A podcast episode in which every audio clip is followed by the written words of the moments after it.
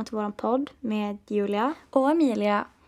Idag så ska vi spela in ett nytt avsnitt. I vår podd så har vi pratat om väldigt många olika saker. Vi har pratat om allt ifrån stress till självmordstankar till dödsångest och till mindre allvarliga ämnen som skolidrott och liknande. Och eh, för ganska länge sedan så pratade vi om stress. Och eh, idag så är det det vi ska göra idag igen. Men idag ska vi fokusera på ja, lite skillnaden från den stress man kunde uppleva när man var yngre och den stress som vi upplever idag. För jag tänker själv att när vi pratar om stress då, då tycker jag inte att det var samma stress som jag känner idag. Att nu är det stress över helt andra saker. Och jag vet ju att många kan ju relatera till det här. Eh, så det är därför som vi ska prata om just stress idag då, men på ett lite annorlunda sätt än förra gången. Det är ju väldigt intressant när man kollar tillbaka på till exempel högstadietiden, vilket vi många gånger tidigare har gjort. Men just det här, ja men vart stressen låg. Ja, vad var jag stressad över egentligen? Eh, och stressen var ju helt annorlunda än nu. Eh, för det jag stressade väldigt mycket över, det var egentligen att passa in. Eh, att ha samma kläder som alla andra.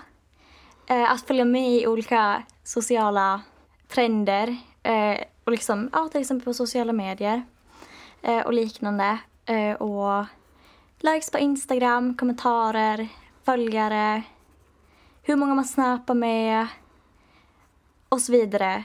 Och så vidare. Och även det med just utseende, det var, väldigt, det var väldigt mycket fokus på det. Um, just att jag vill ha en stor röv, jag vill ha stora bröst, jag vill vara smal. Jag vill inte ha dålig hy. Eftersom det har ingen annan och jag är helt själv med mina problem eh, och jag måste göra någonting åt det. Eh, och just det här, just när jag kollar tillbaka så är det så himla sjukt att jag, menar, att jag hade de här tankarna just om mig själv. Jag måste ändras, ändra på mig själv för att kunna passa in. Och då kan man ju också tänka just att de här normerna var väldigt, väldigt tydliga och väldigt liksom, skarpa. Ja, du ska klä dig så här. Du ska se ut så här du ska vara intresserad av det där och så vidare och så vidare. Som ni säkert vet så har jag haft en hel del problematik. Jag har mått dåligt och sådär. Men jag hade ju även bara allmänna problem som de flesta tonåringar känner av. Och eh, just under början av högstadiet, då var det precis som du säger, det var mycket kroppskomplex. Över ens utseende. Det här var jättemycket så här, väldigt mycket fokus på kompisar, snarare än på själva familjen. Och sen just de här normerna som du nämner, de kommer ju i en väldigt tidig ålder. Och det tycker jag är väldigt tråkigt. Alltså när man var 12 år, ja men då ska du raka benen. Ja men just att det kom in sådana normer väldigt tidigt. Och då tänkte man, ja men det är klart att jag ska raka mina ben, det gör ju alla andra. Och nu när jag tänker tillbaka på det så tänker jag det att, ja men du var 12 år, att eh, nej, det borde, alltså det borde inte finnas i en så tidig ålder. Och sen just det att man ofta känner det här att man måste ändra på sig. Och att jag inte ser någon annan ut som jag gör. Varför ska jag måste se ut så här? Jag kommer ihåg att det fanns speciellt vissa tjejer som jag verkligen tänkte att ja men tänk om jag skulle se ut så. Jag var helt säker på att jag skulle bli mycket lyckligare och eh, ha mycket mer vänner. Jag skulle vara mycket mer omtyckt om jag bara skulle se annorlunda ut eller vara annorlunda som person. Och eh, det var något som var ändå väldigt påfrestande och som man också har växt ifrån under de här åren. Ja, eh, och troligtvis är det väldigt många som har känt så här eftersom det är ju ändå väldigt naturligt. Man har precis kommit in i tonåren, troligtvis, och man börjar söka sin identitet. Ja, vart är min roll? Eh, vem är jag egentligen? Eftersom steg från att vara ett litet barn till att bli vuxen, det är ju ändå en väldigt lång process. Men ja, eh, när man började sjuan så fick man ju alltid höra oh, fall inte för grupptrycket. Man sa, ah, jag kommer inte falla för grupptrycke eller normer eller något sånt. Eh, men men eh, nu så förstår man ju det att ja, men det här grupptrycket är någonting som egentligen alla faller för. Eh, och i psykologin så finns det en term som heter konformitet. Och det är att man anpassar sig efter en grupp utan direkta påtryckningar. Och det här kan ju också kopplas väldigt mycket till normer och att man inte vill bli utanför. Ja, och just det, unga personer har ju också mycket lättare att falla för det här. Eh, och det var, det var nog väldigt mycket det som hände eh, för oss. Och fortfarande så anpassar vi oss troligtvis efter normerna. Till exempel hur vi klär oss. Eh, och så, just eftersom vi vill inte bli utanför, vi vill inte bli lämnade. Och det är ju mycket evolutionen eh, som gör det. Jag tycker att eh, grupptryck, det är någonting som alltid funnits med att eh, ja, men fall inte för grupptryck. Börja inte raka för att andra röker. Du måste kunna säga nej. Och jag tänkte precis som dig att jag är inte en person som faller för grupptryck. Att jag kan fortfarande stå upp för min åsikt. Och det som jag tyckte märktes av mest i högstadiet det var just de negativa normerna. Och det var till exempel att eh, man ska dricka, man ska röka och just det här, det var en väldigt viktig fråga. Men, ja, men var man oskuld eller var man inte oskuld? Eh, när man hade man festat, fick man vara ute länge på kvällarna. Jag tycker att det var ja, men en del sådana normer. Men jag antar att det beror också på vilken umgängeskrets som man har. För eh, många var ju precis som jag. Till exempel jag var ju aldrig ute på det sättet. Eh, och eh, när vi pratade om ungdomar i klassen så sa jag det att jag tycker att eh, jag började dricka väldigt sent. För jag började dricka när jag var ungefär eh, Alltså strax före jag skulle bli 16, då drack jag första gången. Och det tänkte jag, ja oh, men gud vad sent. Men jag tycker att det är bra. Jag tycker det är tråkigt just att det är typ normaliserat. Ja men du är 14 år, ska du faktiskt vara ute och dricka? Och det är klart att man känner sig ju ganska stor då. Det gjorde i alla fall jag. Jag tänkte att ja, men det är klart att jag borde få ut och dricka. Det är klart att jag borde röka. För det började jag också göra när jag var just i den åldern. Så jag föll jättemycket för grupptryck. Och eh, det gör jag fortfarande. För om någon säger så här, ah, ah, vill du ha en cigg? Och alla går ut och röker då får jag typ dåligt samvete. Och då är jag såhär, ah, okej okay, jag kommer ta en då. Och så står jag där och typ tänder den och sen mår jag jättedåligt och bara, ej usch. Så kastar jag ändå bort hälften. Men jag faller fortfarande för det även fast jag är väldigt mycket tryggare i sig själv. Och precis som du säger så har man ju inte den här identiteten som man har nu. Nu är man ju väldigt trygg i sig själv. Man vet vad man vill. Man vet vem man är och man vet vad man står för. Och eh, det är ju lätt att tappa bort de här värderingarna och typ tänjer på gränserna men mina föräldrar de vill inte att jag dricker. Ja, jag gör det ändå. Fast jag vet att det inte är bra till exempel. Så ja, jag upplevde att under min tonårstid så tappade jag bort mina värderingar väldigt mycket och jag gick emot dem. Vilket fick mig att må väldigt dåligt. Eftersom jag fick en väldigt stor stress över det. Att jag alltid, ja jag bröt mot normerna, jag skolkade. Men samtidigt så slog hjärtat jättehårt i bröstet för jag var rädd att någon lärare skulle se mig röka. Jag var rädd för att få hemringningar. Eh, så på det sättet så var den stressen väldigt stor. Jag bröt mot eh, normer och eh, jag var ganska så här trotsig. Så det tyckte jag var väldigt, eh, väldigt påfrestande. Eh, jag tyckte att det var väldigt påfrestande att just känna, ja, jag är inte som alla andra. Och att det är jobbigt. Ja, men jag har inte festat och jag är inte ute sen på kvällarna eh, och allt det. Att det blev så här, ja men i alla fall jag blev så här, ah, men är jag en dålig person för det? Är jag typ tråkig? För att jag inte har gjort alla de här grejerna. Och även sen om jag gjorde någonting som till exempel bröt mot skolans regler, att jag till exempel var utanför skolområdet, då var det också att jag fick dåligt samvete. Då mådde jag också dåligt över det. För jag ville ju fortfarande vara skötsam. Eh, och just när, liksom, när ens handlingar går emot ens egna värderingar, det blir ju typ en jättestor konflikt för en själv. Och just som att jag tror att det var mycket det typ som också stressar. Ja men mamma och pappa de vill inte att jag dricka alkohol men jag vill dricka alkohol. Men borde jag dricka alkohol? Borde jag eh, testa på att eh, röka? Vad händer om jag gör det? Ja, då får jag konsekvenser för det. Är de värda att ta? Ska jag ta dem? Ska jag inte ta dem? Vad, vad kommer hända? Kommer mamma bli arg? Eh, och liksom allt det här, det kändes ju som det var någonting som jag hela tiden gick omkring och tänkte på. Eh, och så är det ju verkligen inte nu. Alltså, eh, det är ju det som är det intressanta, just den här typ utvecklingen som har skett. Och man är ju så himla tacksam över det. Jag skulle ju aldrig vilja gå tillbaka just till min alltså, tonårstid eftersom det var verkligen, verkligen inte kul. Eh, och det var ju ett jäkla slit att liksom hitta en själv. och hela tiden den här osäkerheten. Eh, och såklart är ju inte alla så. Men vi, men vi var ju så. Min psykolog brukar ofta prata om en sårbarhetsskala. Jag tror inte att hon pratar om det på det sättet. Men eh, det hon gör är då att eh, hon ritar upp olika faktorer alltså som gör att man blir stressad. Ja, men det är bråk hemma, katten har dött, du har jättemycket i skolan. Eh, och sen så har hon liksom en annan pil uppåt då. Och då är det liksom ja, med andra saker, alltså saker som man typ men saker som har hänt, alltså saker som, ja men till exempel om du mår dåligt, då är det någonting, antagligen någon som har gjort det. Och när man har de sakerna, alltså allt du har i din ryggsäck, det finns ju alltid kvar. Så om du har mått väldigt dåligt, då kommer det ju inte försvinna fast du mår bra, det har ju fortfarande hänt. Men däremot sen om det börjar hända massa, massa saker, alltså tilläggssaker, ja men just det, ja men katten dör, du förlorar en vän, någonting händer. Då så ökar du upp på den här skalan, alltså du blir mer stressad. Och ju högre stressen är, desto mer sårbar blir du. Och eh, under min högstadietid, då så brukar jag också ofta skippa att eh, sova, jag brukar skippa att äta och eh, alla sa åt mig det att ja, men din kropp orkar inte. Och jag var så här, jo jag orkar. Eh, jag behöver inte äta. Så jag kunde så här, skippa att äta bara för att. Jag kunde skippa att sova bara för att. Alltså riktigt så här, ja, men bara destruktivt beteende. Och eh, nu har jag ju insett det att det är något som är väldigt viktigt och det vet ju alla och det har jag visat många gånger också. Just det här att, ja men sov, ät, se till att du vilar upp dig ordentligt för att då blir man inte lika mottaglig för saker som händer ja, men bara i vardagen. Så det är ju något som jag har lärt mig genom tid också att eh, om man till exempel tar eh, sociala medier som exempel, ja men avfölj dem som du inte som du inte får något utav och som kanske skadar dig. Till exempel om du tänker, ja oh, men gud den där människan ser så mycket bättre ut än mig. Avfölj, avfölj den då fast om det skadar dig. Så det handlar ju mycket om att jobba, eller jag jobbar i alla fall väldigt mycket förebyggande, att jag tar hand om mig själv.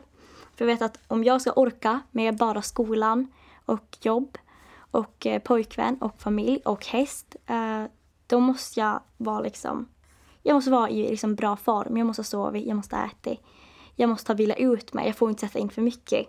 Och eh, ja, det är ju så stressen ser ut, lite ut idag, så det har ju som sagt ändrats. Men jag vill bara poängtera det att just den här grunden är väldigt viktig att ha, att man tar hand om sig själv. Och det är mycket viktigare än vad man tror. Och någonting som jag tänkte på idag när jag visste att jag skulle podda, eh, det var just sociala mediers roll och inverkan på mig och på många andra.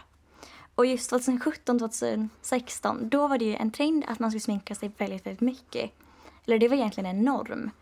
Alla ska ju använda väldigt, väldigt mycket smink och jätte, jätte tjocka ifyllda ögonbryn. Och då kom jag ihåg att jag satt och kollade på jättemycket så här olika sminkvideos och så på Instagram och på Youtube och jag tänkte bara ja men när jag sminkar mig då ser det ju aldrig lika bra ut så här, huden ser torr ut, man ser sminket på huden. Är det bara jag som är dålig på att sminka mig?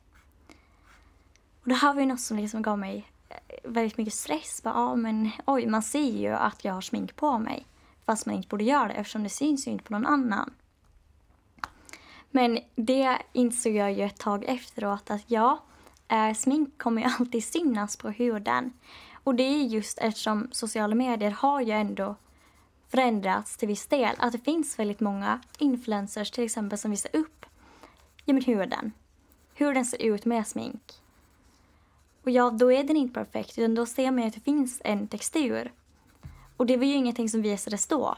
Eh, och jag tänker ju att vi verkar ju ändå gå eh, mot ett håll som är bättre. Till exempel så följer jag ett konto eh, där det är en tjej som tränar. Och hon visar liksom sin kropp ur två olika vinklar. Typ ja, där hon sitter typ rätt upp. Hon ser jätte, jättesmal ut.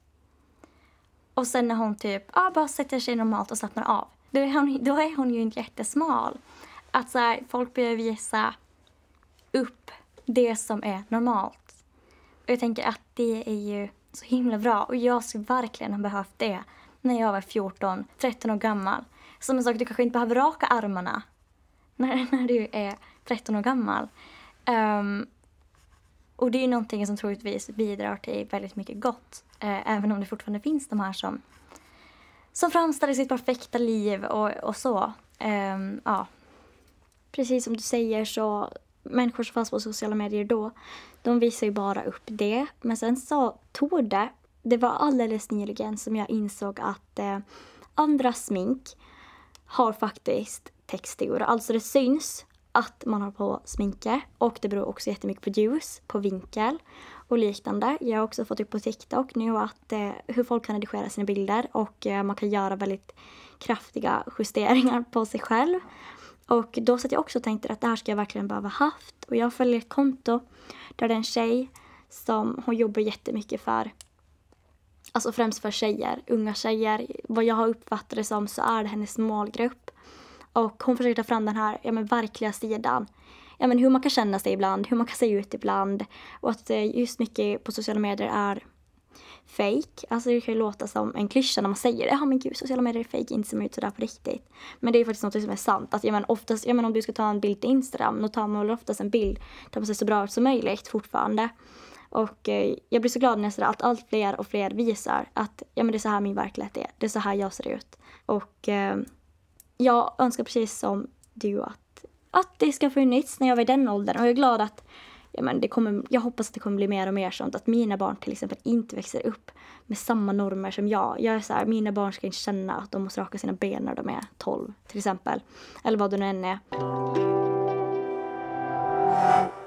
Idag ser ju stressen väldigt, väldigt annorlunda ut och just nu när vi blickar tillbaks på det här så känns det ju väldigt konstigt och väldigt, väldigt främmande. Att oj, var det så här det var? Och ja, det var så det var. Och den här utvecklingen har ju ändå kommit relativt långsamt eftersom nu går vi ju sista året på gymnasiet. Vi är 18 år gamla. Och vi har varit med om väldigt, väldigt mycket mera. Eh, men ja, eh, nu stressar jag ju inte lika mycket över kompisar. Jag stressar inte över mitt utseende. Jag stressar inte över min gångstil och jag stressar inte över att jag ska hänga med i sociala medier längre. Eh, så nu är ju stressen, det ligger, alltså det, fokuset ligger ju inte eh, på de sakerna utan nu är det ju mest egentligen skolarbete. Ja, att jag måste prestera. Eh, och just på Lusse så får man sällan någon feedback. Alltså det är sällan som någon lärare säger något, någonting överhuvudtaget. Eh, men just idag faktiskt så hade jag haft jättemycket problem med en uppsats. Så pratade jag med min lärare och jag har ju haft just honom i en kurs förut och då sa han att jag borde sänka mina krav. Eh, att jag har väldigt, väldigt höga krav på mig själv. Och det var nästan, ja, nästan första gången som typ någon lärare hade sagt det åt mig. Eh, och då tänkte jag just det att ja, att just det att vi måste prestera, det är ju en fruktansvärd press. Och det märker jag i prov att nu, till exempel i ett historieprov så blev jag jättebesviken att jag fick 9 plus. Eh, och var fyra poäng ifrån, ja, ifrån fulla poäng. Och då blev jag så besviken. Jag var så varför kunde jag inte bara få en 10? Och om jag skulle ha hört mig själv i ettan när jag började gymnasiet så jag tänkte ja men är hon dum? Är hon inte nöjd med 9? Eh, men nej, det är jag inte eftersom det känns som att jag inte har presterat tillräckligt. Eh, och det blir ju ibland mamma och pappa irriterade på att jag inte är nöjd med det. Eh, så mycket stress ligger just, eh, just på skolan. Att jag måste ha bra betyg för att komma vidare till en annan skola. Och sen är jag också stressad över vad jag ska göra efter Lusse. Men annars så har jag egentligen inte så mycket stress i mitt liv. Det är ju väldigt skönt att höra att du ändå kan känna så. Det som jag kommer att tänka på om inte du har något mer att tillägga, det är att eh, jag har aldrig känt den här pressen från våra föräldrar. Alltså aldrig någonsin. Och jag vet de som upplevde det i högstadiet att om de fick en nia eller om de fick en åtta, då var hela världen förstörd. Dagen var förstörd för att de visste att deras föräldrar skulle bli besvikna. Och jag måste säga att jag är väldigt tacksam över att våra föräldrar aldrig har haft några krav. Utan de har i princip varit nöjda med det som vi har fått fast det ibland har gått väldigt dåligt. Att de aldrig haft där, ja ah, du ska gå lusse, du ska lyckas, alltså sådär. Utan de har mest varit så att ja, ja, men gör vad du vill. Och på det sättet så tycker jag också att en egen drivkraft och en egen motivation har vuxit fram hos sig själv. För eh, nu så handlar det väldigt mycket om ja, men skola. Jag ska prestera. Jag är väldigt så här, Jag är väldigt engagerad i skolan. Jag ska prestera bra. Och speciellt nu när jag bara fått ja, men typ fyra och fem och allting, då vill jag hålla det. Att jag ska hålla det på det bästa. Varje typ uppsats som jag lämnar in, alla små arbeten jag lämnar in, det ska vara jättebra. Och eh, jag lever typ för att få den här feedbacken. Och nej, jag behöver inte få bekräftelse från andra. Men nu vet jag att jag är bra på det här. Men samtidigt så höll det för ett tag sedan på att bli alldeles för stor stress. Att eh, jag satt i klassrummet och jag hade så mycket, alltså jag hade både jobb, jag hade skola det gick dåligt alltså här, i livet utanför skolan. Och jag kände att jag hade sån stor press att jag gick ur klassrummet, satte mig i trappan och sen så bara bröt jag typ ihop och jag visste inte vart jag skulle ta vägen. För jag hade jobb precis efter det och jag tänkte att ja, men hur ska jag klara av det här? Och så har det liksom fortsatt ett tag efter det att flera gånger liksom dag. att jag bara, jag kommer inte hålla ihop för det här. Att hur ska jag klara av det? Att hur ska jag hålla? För det kändes som, typ, som att hela kroppen och allting höll på att typ köra slut. För att jag höll på att stressa så mycket fram och tillbaka hela tiden. Och eh, då tycker jag att det är väldigt viktigt, precis som du säger, att kunna sänka kraven och i tid för återhämtning. Och sen att inte boka in för mycket. Och jag antar att det är så här typ, det framtida livet kommer bli. Ja, man kommer ha jobb, man kommer ha fullt upp. Man kommer kanske ha barn, familj och man kommer ha det ena och det andra som måste göras. Och ansvaret har ju blivit större ju äldre man har blivit. Och när man gick i högstadiet i sjuan, ja men vad hade man då? Det största i livet var väl då ens vänner, ens relationer till ens vänner. Och det var typ det. Man känner stress för helt andra saker. Medan nu är det en jättestor stress på typ det här ansvaret. Att eh, det, det, är fokus på så mycket mer saker än bara det. Ja men gud, mina vänner. Ja, jag har en bra vän och jag har min pojkvän och jag är glad för dem. Alltså jag stressar inte över mina vänner. Men just det här med den här andra delen, det här typ ansvar, det här typ vuxen, den här vuxendelen, den kan jag tycka är ganska stressig ibland samtidigt som jag trivs väldigt bra i den. Så jag har gjort så nu att eh, jag har valt att liksom verkligen planera in att ja, men jag måste vila och jag vet att typ på eftermiddagarna när jag kommer hem, om jag går 8 till 16, så på eftermiddagarna då från typ ja, 16 till typ 18, 19, då måste jag liksom vila. För annars blir det för mycket. Men jag tänkte att vi skulle sammanfatta det hela. Så i början så började vi att prata lite om just den här stressen som vi upplevde när vi var yngre. Och då kom vi även in på identitet och ja, men hur det har utvecklats. Och nu lite på ja, men skolan och liknande. Och det hör ju också ihop med ens självförtroende och självkänsla. Vilka ja, men kopplas direkt till ja, men hela ens självbild. Och eh, det jag skulle vilja säga, det är verkligen det här att om vi skulle säga att vi har någon yngre som lyssnar jag tycker det är väldigt svårt att nå, nå ut till de här yngre för vi har ju bara jämngamla på sociala medier och sånt. Men om någon som är lite yngre lyssnar då måste jag ju säga det att stressa inte över saker. Till exempel just det här med rökandet, med drickandet, med att eh, ha sex och liknande. Jag tycker det är så tråkigt att man stressar, stressar fram sådana saker. Att om du väntar med att dricka tills du är 18 är det jättebra. Eh, och så. Och eh, sen det här att om man tappar bort sig alldeles för mycket, om man känner att men, oj, nu börjar det gå dåligt, jag vet inte vad jag ska göra. Då är det väldigt bra att man just skaffar hjälp. Så att man får hjälp och liksom, ja, man hittar tillbaka till sig själv igen. För man kan ju faktiskt få en identitetskris och det kan ju vara väldigt, väldigt jobbigt. Uh, och de flesta tappar bort sig i tonåren. Så det är ju helt normalt, det är ju en del av ens utveckling. Och uh, just det här mycket, hur mycket följare man har och liknande, att det spelar ingen roll. Egentligen, det är lätt för oss att säga men det kommer nog inte göra det för dig heller antagligen. Och eh, sen det här med grupptryck då, att eh, man måste lära sig att kunna säga nej. Man måste lära sig det. För annars så kan man hamna i jättejobbiga situationer då man gör saker som kan vara men, ganska illa och som man ångrar sig i efterhand. Och eh, så är det varje gång jag eh, röker att då tänker jag, men varför gör jag det här? Och då är jag ändå 18 år gammal liksom. och jag började när jag var 14 och jag har inte rökt på länge nu, men ändå. Jag kan fortfarande falla för det. Eh, och idag, som vi sa, så är ju stressen helt annan.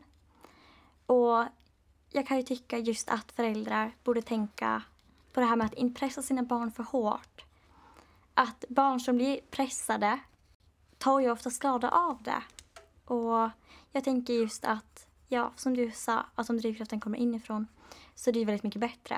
Eh, och jag tror inte att någon mår bra av att ha så himla mycket press på sig.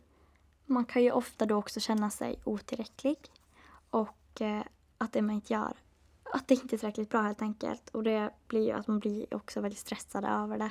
Och det kan påverka ens självförtroende väldigt negativt. Och det här har vi läst om just med olika uppfostringsstilar och sånt, vad man använder sig av. Och den jättehöga pressen på barn, det är ju absolut inte bra. Man får ju ändå vara glad att, eh, ja, att vi har haft eh, väldigt snälla föräldrar som inte har lagt sån fruktansvärd press på oss. Eh, och just att ja, vi har ju utvecklats nu och nu tänker vi ju inte längre på utseende lika mycket. Vi bryr oss inte, eller jag bryr mig faktiskt inte alls om sociala medier längre på samma sätt. Jag bryr mig inte hur mycket följare jag har. Jag lägger aldrig ut någonting på Instagram. Jag bryr mig inte om hur många Snapchat-poäng jag har eh, och så vidare. Och det är ändå en sån befrielse att eh, bara kunna leva utan alla dessa eh, bekymmer. Eh, så mitt tips det är egentligen att eh, vänta ut stormen och eh, när stormen väl är över så är saker så mycket bättre. Och mitt tips det är att eh, sitta still i båten.